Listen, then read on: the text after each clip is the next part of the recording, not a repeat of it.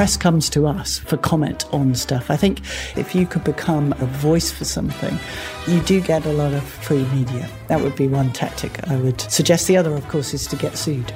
that raises your profile quite a lot. Described as one of the world's most influential women and CEOs, Justine Roberts is at the helm of one of the world's most talked about forums, Mumsnet. Loved by many and the cause of many heated discussions, Justine has created a place for open and frank conversation for a wide sector of the public. As a wife and mother of four, including twins, Justine has the exact experience of how hard it is to be a mum, a working mum, and many people would thank her for their own sanity. Recognised for her impact on the economy and ultimately being awarded a CBE in 2017, the Oxford educated ex journalist takes time from her busy schedule, probably having to run here in trainers, sort of converses. Yeah. Yeah, similar. Uh, to discuss all things Mumsnet, Gransnet, and probably Liverpool FC net. Right, Justine, welcome. And thank you for taking time Thank you. talk to me. Pleasure. Pleasure. Okay, so um, especially making time for me, given I'm not a parent, unless you include pets, which you probably Oh, don't. definitely. I mean, I, my two Patterdale Terriers are more trouble than all the kids put together. So I sympathise. Yeah, have you got any pets net on the horizon? We have some very active forums on all types of pet ownership. So we have the dog house for dog owners. We have chicken keepers for the chicken people, and, the the, tack room for horses. Yeah, the cats are just busy everywhere, aren't they? You know, there's no controlling the cats. Exactly, they're just doing what they want to do. Yeah. Um, so uh, we always start off with our guests with a quick fire round just to uh, learn some quick facts about you. So summer or winter? Spring, Okay. Blog or vlog? uh, definitely blog, Okay. And iPhone or Android? Android. Good. Me too. uh, the only person that's ever said that pretty Yeah. much, though. Yeah, Tube or taxi? both, depending. But tube is good though because you get your steps in. True. Well, walking's better then in that case. If that's Well, a motivation. yeah, well, there's a lot of walking on the tube, but um, yes, it depends on the weather and, Okay. the, and the time of day. All right. Well, it's England, so we'll say tube. Okay, tube. Um, no, I was mostly not telling you, it's because of the weather part. But, uh, right, Liverpool FC or England? A silly question. That's uh, the Reds every time. True patriot through and through. uh, netball or football? Football, Favourite tipple? coffee, gin. Okay. I mean, I could go on. a new drink. Yeah. Gin with coffee. Depends, day or night. Good. Right, hopefully that's made you ready for the big questions. So let's just talk career. So you started off as a journalist, then you went um, for a well publicised epic failure of a holiday, which started the birth of Mumsnet. Can you tell us a little bit about that holiday and how it started? Yes, so it was my first holiday as a parent, um, and I had my nearly one year old twins in tow. I had all the paraphernalia for them and a teeny little bit of hand luggage for us. And we picked everything wrong. We picked the wrong destination, the wrong resort, the wrong time zone, quite frankly, the wrong children.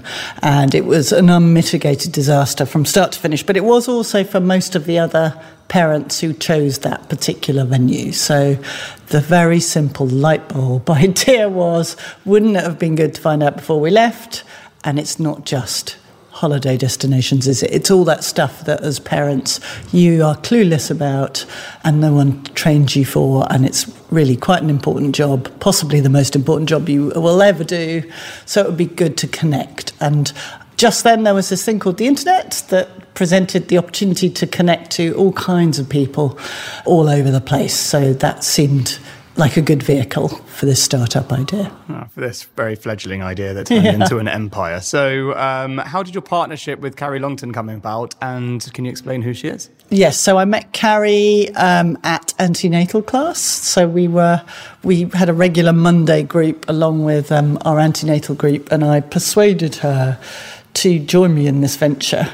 She was reluctant. I think she'd been a TV producer, reluctant to go back to work, reluctant to do this because she hadn't even she didn't have a laptop. She didn't really know what the internet was, and reluctant to work to full time. So I promised her, I, I sort of lied through my teeth. I said we could have every meeting in the jacuzzi at the local gym. It was all about lifestyle and work life balance.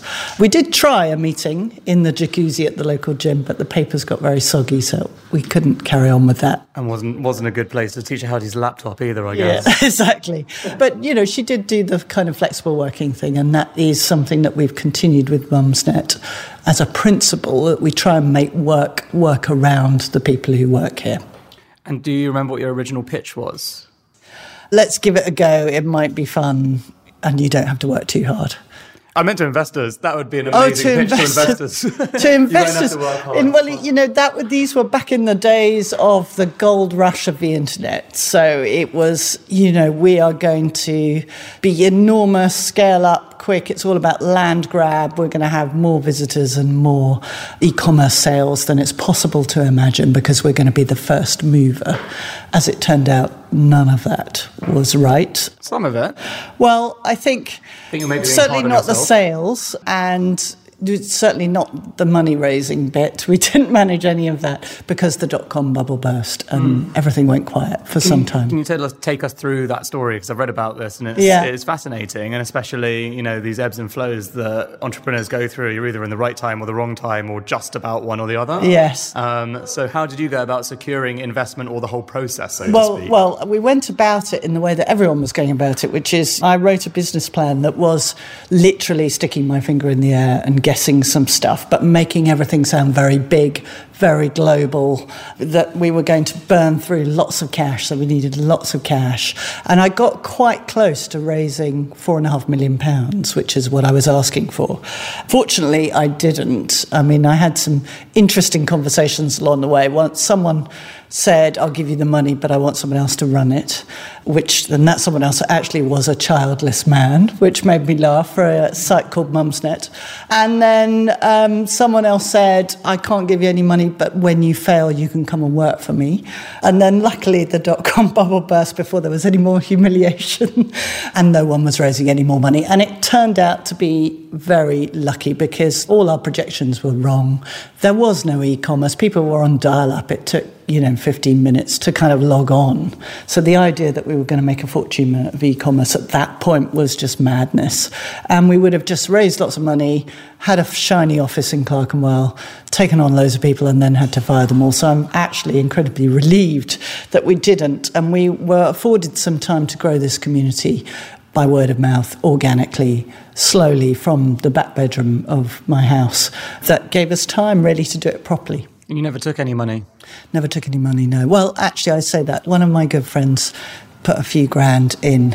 And we didn't even spend it all in the first three years, yeah. So she's done well. Okay, that's awesome. Yeah. Very nice. So you're still friends? We're still good friends, yeah. And you might not have been with your VC investors. well, I think I would have lost them a lot of money, mm. and uh, it would have been a very painful exercise. So, do you have any regrets about that experience? I mean, obviously, looking back now on how well it's gone, it might be hard to. But you know, if you just succeeded in executing some of those things, do you think it would have been different and quite an interesting journey, or has it turned out how you'd hoped? I don't have regrets about it in the sense that I think as I say, we were lucky timing wise. I think unless you got in and out at that stage, most people went bust. A lot of um, highly funded competitors went bust and burnt a lot of cash on the way, spoiled a lot of lives probably.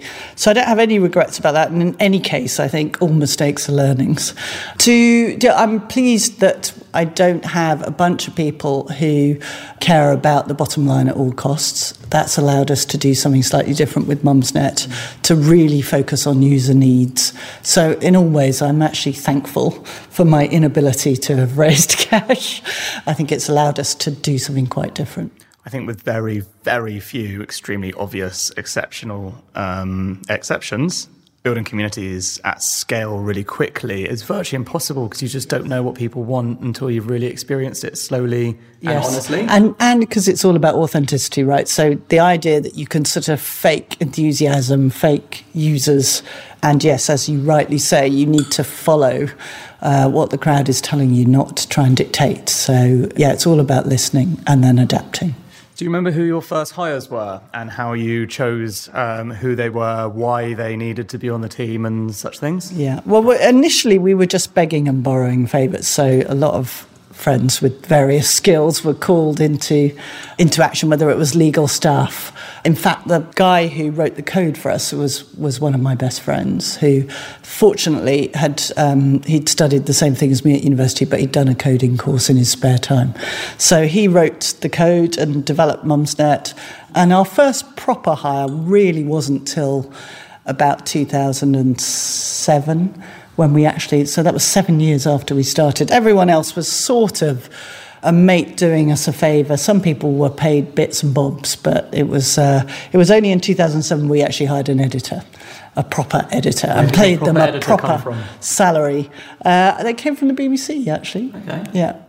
So, how did you decide? You must have advisors, or can you just describe this team to us, or was it just you? Basically, what I'm trying to do is understand the picture of the first seven years. We've just walked into your very lovely, creative-looking office. It's full of people and different cavernous entrances and exits into different rooms as well. So I feel like we're maybe halfway through the maze. But the reality is, you know, the picture you're painting is might be you in your bedroom for seven years with people coming in and out to do various different favors here and there. But Yeah. what, what really no, like? everyone was working from home, and we would occasionally meet round dining room tables. But there weren't many people. I mean, it was incredibly bootstrapped. It was, you know, we really didn't draw a salary for a good five years. People were working just the few hours they could manage. It was incredibly so. I mean, I don't know if you remember back then, but the bottom fell out and no one believed in it. Mm. Luckily, we grew community and they sent us checks sometimes, literally, in the post to keep it going. like the Jimmy Wales of uh, mums. Yeah, but there was no, there I mean, it was kind of like NPR. Every now and then I would write a sort of mail saying, you know, doing my fundraising bit and saying, you know, for two ninety nine a month, it's the cost of a Starbucks, blah blah blah. There was no commercial interest at all. There was no commercial interest even in the internet was hard, but the idea of the social web really hadn't happened. If you think Facebook didn't start till 2004, it didn't come to the UK really till 2005, and Twitter started in 2006. So everyone was scared stiff. Advertisers were scared stiff of real people discussing their brands. That wasn't something they were going to pay for. Um, so it wasn't until about 2006, 2007, everyone started going mad about Web 2.0. And then suddenly we thought, okay, there's some revenue, which means we can hire someone and get an office and stuff like that. Did it follow that typical, um, surprisingly un-VC funded but hockey stick graph where it's all quiet for the first six, seven years and then suddenly it's one big line up? Yes, it was. It's when Americans look at the graph of our user growth, they always say, "Oh my God, you've gone exponential," mm. which is a good thing. I'm pleased to say. So yeah, it was exactly like that, and it was a concurrence of a number of things. One was people started believing the business model, the social web became a thing, but we also got sued memorably. So our profile was raised quite a lot, and then David Cameron came on and did a web chat. So, for all kinds of reasons, we had a very quiet start and then a very accelerated growth period from about 2006 onwards. And what happened with the lawsuit? What specifics? Is that something you're allowed to talk about? I'm not allowed to talk about some of the outcomes of it, the Can give us a generic anecdote. Yeah, well, so yes, so we were sued by Gina Ford, who was the best-selling author of parenting books, the biggest selling author of parenting books in the UK. She wrote a book telling you how to, you know, look after your baby, your newborn baby, and it was called Contented Little Baby. And she was a polarizing figure. She has kind of quite a regimented procedural method of looking after babies. Some people love it, some people hate it. That played out on Mumsnet. It was really a sort of early stage misunderstanding that the web is not like a newspaper. It's not a, you know, we weren't choosing and commissioning and editing and vetting what people were saying. It was a free conversation. So she tried to shut us down, literally. She threatened our server uh, host and all kinds of things because she didn't really get the fact that this was a discussion, not a publication. And, you know, the libel laws took a while to catch up with the internet, and we worked very hard after this incident to lobby for a change in the libel laws, which now reflect a bit more about the fact that it's individual people speaking, not a publication speaking. For you personally, you've been working on something for so long, hustling away, not on your own, obviously, because you had a community of, of supporters by that Yeah, point. yeah, yeah. Yeah. But what kind of mental toll did that take on you at the time? In a way it was it felt like a labor of love not not a business at that stage but it was incredibly rewarding because of the users and the community. So i mean very soon people would write to us and say mumsnet's literally saved my life. For various reasons either you know they were postnatally depressed or they had a child who was very ill or they were in a domestic violence situation and the community was supporting them through that. So it had a purpose you know, I certainly had doubts about whether it was ever, ever going to be financially viable, but it definitely felt rewarding. Yeah, you were fulfilled. Yeah. But to get sued at that point, that's to get sued for was both scary, but also again felt the community was amazing and very, very funny. I mean, it's a very um, common reaction on Mumsnet to sort of greet adversity with humour. I think that's a parental thing, quite frankly. It's all you've got really at certain grim times is a bit of a sense of humour about it. So it was being in that media storm when we led, I remember being the first item on Channel 4 News. That was weird and odd and difficult and completely time consuming. And then the legal case went on for some time, and I became a very boring person. You know, I would accost people, you know, friends of mine, and just bang on about the lawsuit. It's a bit like when people get divorced, they really can't talk about anything else. And if anything, that was what made us settle, was this, you know, it was just taking all the focus, all the energy. But it was also, we were at the vanguard of freedom of speech on the web. So we had a lot of people supporting us, a lot of free legal advice and stuff like that. You know, it wasn't as grim as it sounds, it was very intense, but not as grim as it, it sounds. like it was kind of a pivotal point you know, it was intended as a negative and turned out to be a positive. Yes, I know. It's my advice to all fledgling websites: get sued. Yeah, sounds like a great publicity that, that is quite flippant, but there was a. I mean, clearly, I guess we know was, what we'll be using in the trailer sound. Yeah, yeah.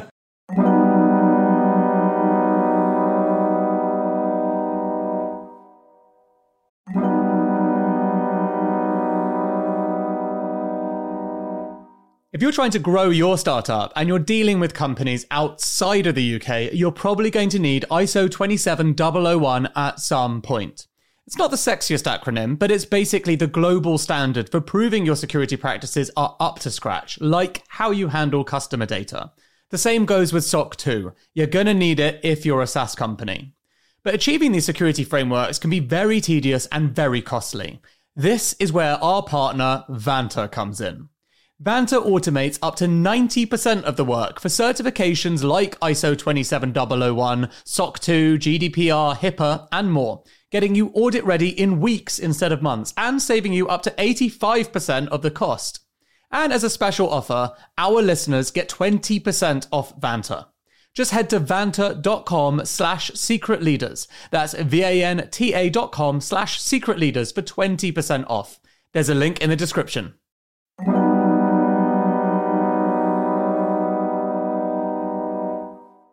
Look, you know I'm fascinated by AI, but until the machines take over, there's only one thing that's going to determine your company's fortunes people. This isn't some kind of hollow point to make me look good. If you speak privately to any successful entrepreneur, they'll confirm it's true. So, if you're a leader of a growing business, then you should check out Personio. It brings together all the important HR things like hiring, onboarding, payroll data, performance reviews, and so on. You don't want loads of employees sending you emails asking for time off. You want to be able to see things objectively, like it's taking you too long to hire. You want to do performance reviews well, having clear goals for people that are logged in a centralized system. And you want to do all these things in one simple tool without having to become an HR expert. All of this is possible with Personio. Check it out at personio.com forward slash secret leaders. That's personio.com forward slash secret leaders. There's a link in the show notes. So I just want to talk to, uh, to you about um, how you personally developed as well, because uh, you went from, I guess, one of the most unique skills is to be a leader in a distributed environment, especially at the vanguard of that, because that's obviously not what the norm was at the time, having distributed workforces. And the internet is the thing that made that possible, and you were at the forefront of that but now you're surrounded by people every single day. Did you have to make a massive shift in how you behave as a leader? Did you get mentoring, coaching, read all the books? Did it just happen very naturally because you're just born that way? No, um, no, I definitely had have had to evolve and work on myself. And I think, you know, it's partly about the size of the organisation. When you're under 50, uh, it's very easy for people to understand, you know, what the values are because they can witness it really. But once you get beyond that, you have to work very hard at communicating, and that didn't come naturally. I had to go and learn it. I had to go and understand that actually saying nothing was saying something, and that you are, you know, sort of a role model at all stages. And, and I now devote quite a lot of my time to internal communication. I've always devoted a lot of my time to external communication, but the internal bit is something you have to actually devote time to and it's i think it's a key part of the job of a ceo and you know the role evolves away from a, when you're a startup ceo you've sort of got a finger in every pie and you're doing everything and you're the energy and you have to train yourself not to be that interfering person and to actively go and hire people who are better than you mm. at doing some of those specialist jobs. So, yeah, no, I had to read a lot of books and reprogram myself. And I had to have quite a hard conversation with myself about whether this is my natural skill set. And if it's not, can I learn something new? Uh, because it wasn't my natural state of affairs. I don't think it is for many founders, actually. But the question is, are you able to go and learn and retrain yourself? And, you know, it's a work in progress. what do you think your own colleagues would say about you if we asked them and you weren't listening? What, you know, what's Justine like as a CEO? What, what do you think they say and what would you hope they say? Oh God, that is a really hard question. Yeah, was you well, being your biggest critic, which is part of your self-development learning journey. Yeah, so, no, absolutely. And then we'll I catch mean, it on audio. I. yeah, thanks, guys. I mean, I, I hope they say that I lead from the front in the sense of I take responsibility and ownership of stuff and that I'm brave. And I hope that they would also say that I'm collaborative. I mean, we've defined our values here. They do reflect how I would like to be as a leader. So, being straightforward and honest, being pragmatic and flexible, being brave and fearless are values that we have. I wouldn't have them if I didn't think I could reflect them. And well, they're also the things that Mumsnet's very famous for. Yeah, yeah, and being collaborative is the other. So, you know, that's what I hope they'd say. What what else would they say? They'd probably say that uh, you should never ever play any competitive sport with me, and people actually sort of run away when I suggest a game of rounders and things like that. So, there's a bit of history there. okay, so no no company sports days. Or well, we do have them, yeah, but just, it's uh, there's just a tumbleweed going across because no one's turned up. They, they come along and I have to curtail my competitive instincts. Okay. Is it just the let Justine win day? Yeah, yeah okay. I think probably that's what it comes down to. um, what have been the biggest challenges for you uh, in all your? So you've mentioned obviously uh, getting sued being one, but it turned out to be a huge opportunity. Doesn't sound like that was the hardest moment at Mumsnet. What was the hardest moment that you have on record about your journey so far? I think the hardest period of time was when we were under pretty persistent attack in terms of being hacked and swatted and all that stuff.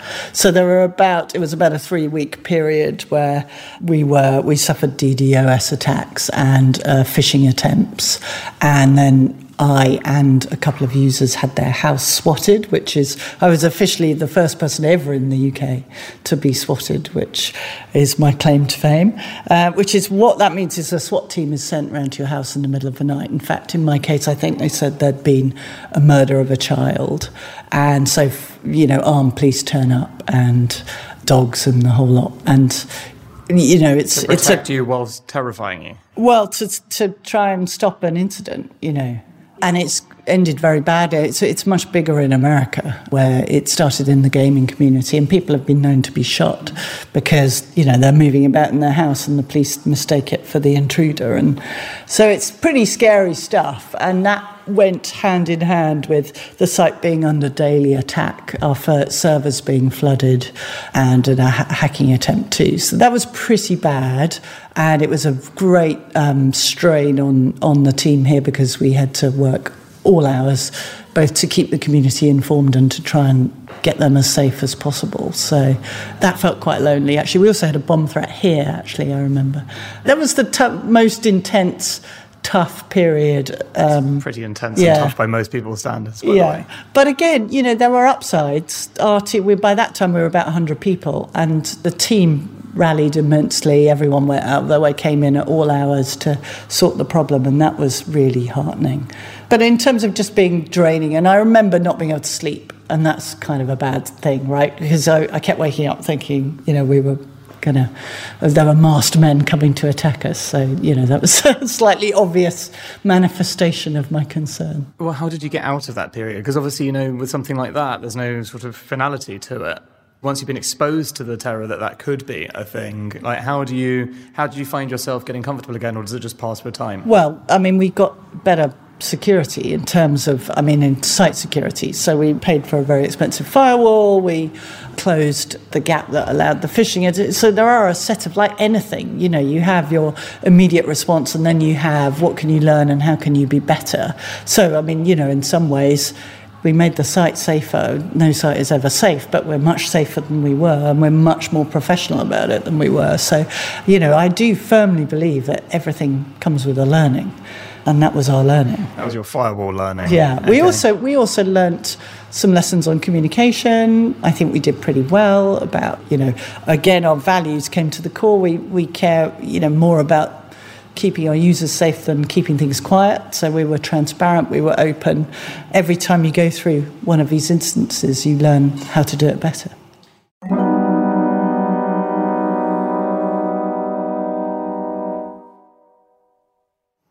So you're an advocate um, for many good causes via Mumsnet. What are the current causes you're most um, involved with at the moment?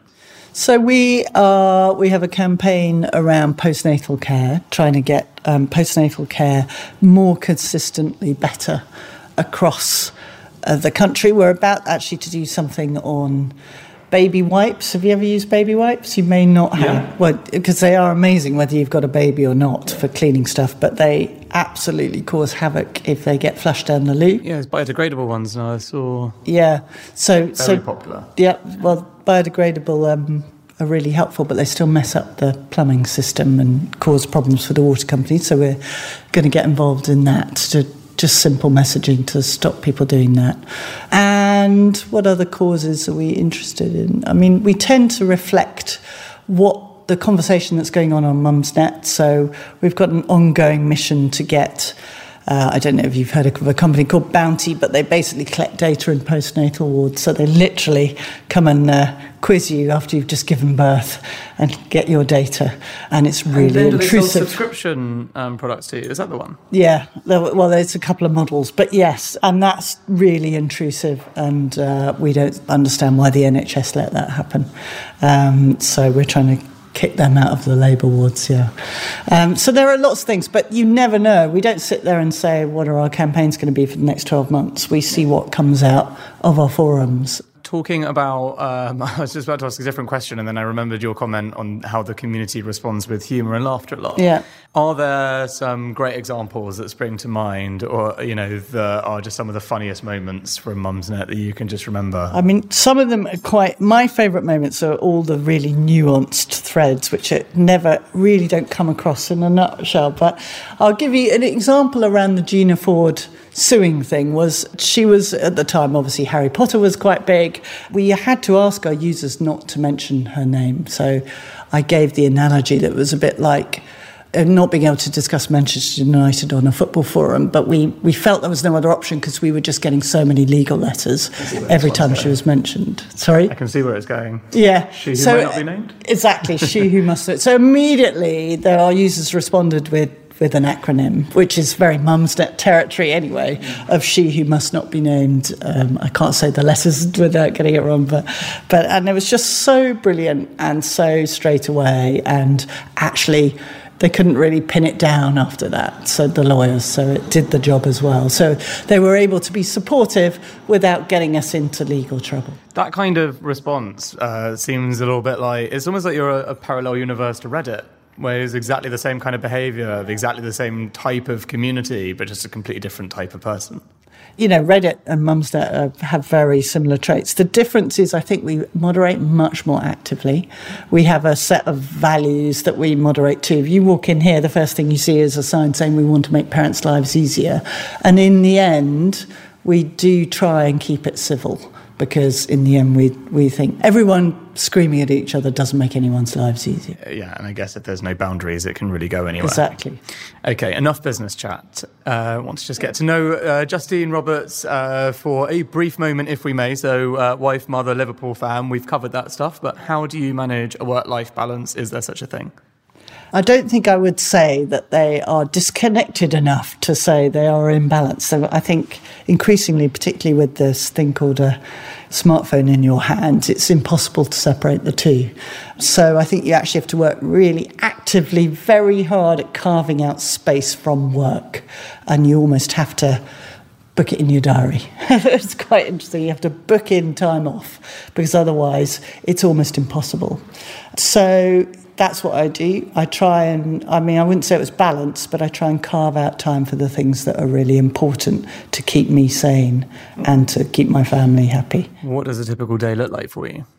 Because um, by just listening to that, it sounds almost like you you've got quite a good routine now.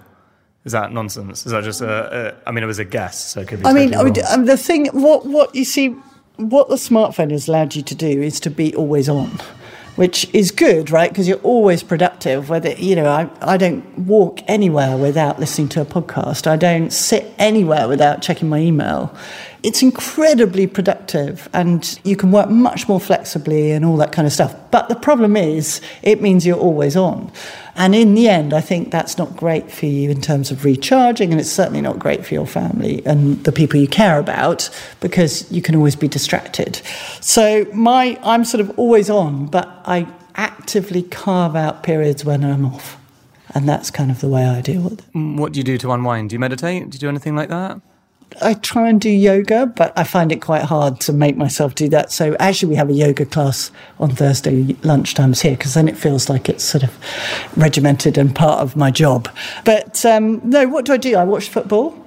I do a lot of that. Very Um, meditative, watching Premier League football, yeah. as everyone knows. Nothing Yeah, like well, it's a definitely defence to relax distracting though, right? And I do holidays where where you it's quite hard. Often there's quite a lot of danger, so you can't really think about other things. You You, must know. have so many sarcastic comments going to you before you pick any destination. yeah. Where, Um, where's your favourite place to holiday now? Not the same place Well, that actually, started it. I quite like swimming in the estuary near where my parents live. That I like going there because it's um, there's no scene there. There's no. It's very just peaceful. So that's nature. That's my better nature. But I, I, you know, I really like skiing. You can't really think about much else when you're trying to get down a mountain and stay alive. And sailing is the other one. So those are things I like doing. Okay, so some semi extremes there as well. Yeah, so a bit of near death experience. Yeah, nothing like that for a bit of clarity. I mean, look, managing all the stuff that, you know between your personal life, your private life, these kind of attacks, etc.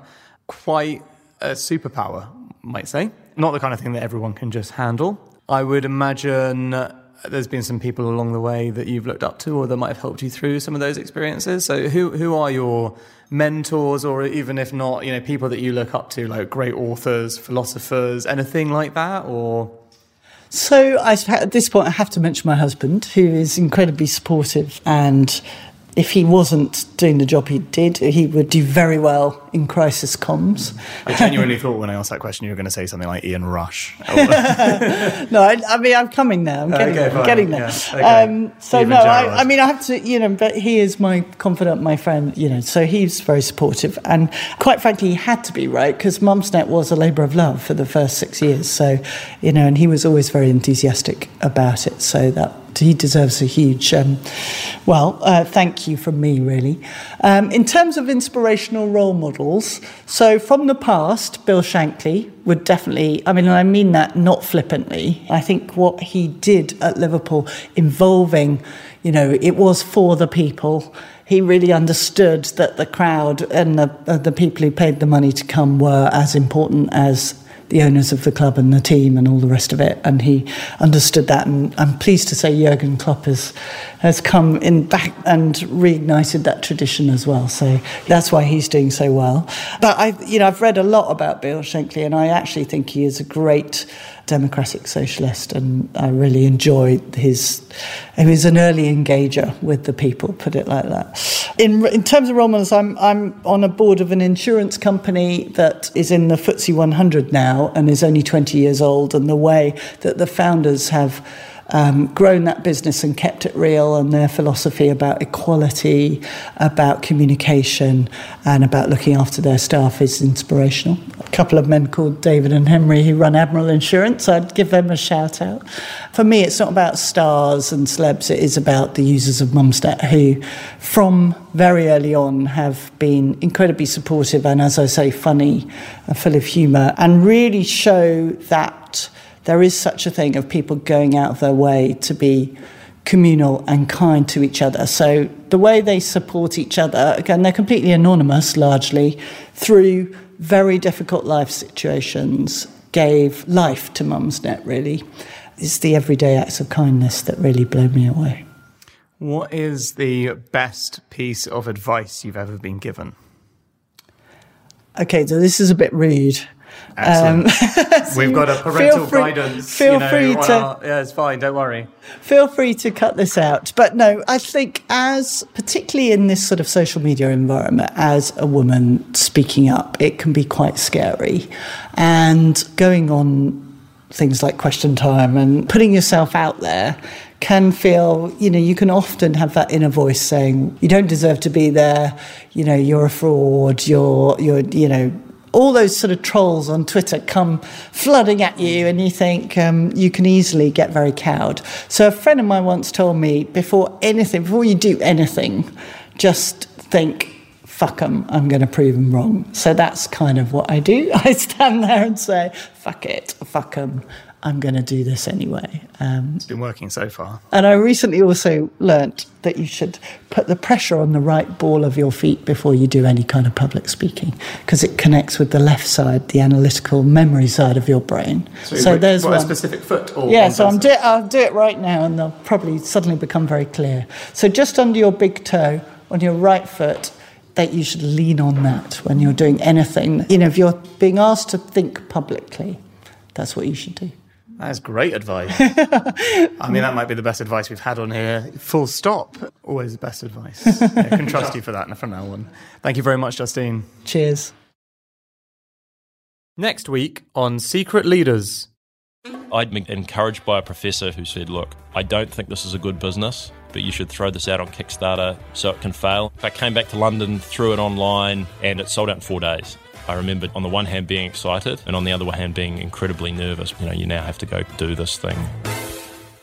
That was Tim Brown of Allbirds, the world's most comfortable shoe, and I should know because I've got three pairs, and Tim literally only gave me one of them for free. Anyway, they were the world's fastest ever direct to consumer brand to reach a billion dollar valuation, but Tim's own story is awesome and starts with him leading his country, New Zealand, to the World Cup. So, one way or another, he's always been good with his feet. You will love this one, so tune in or you'll miss out.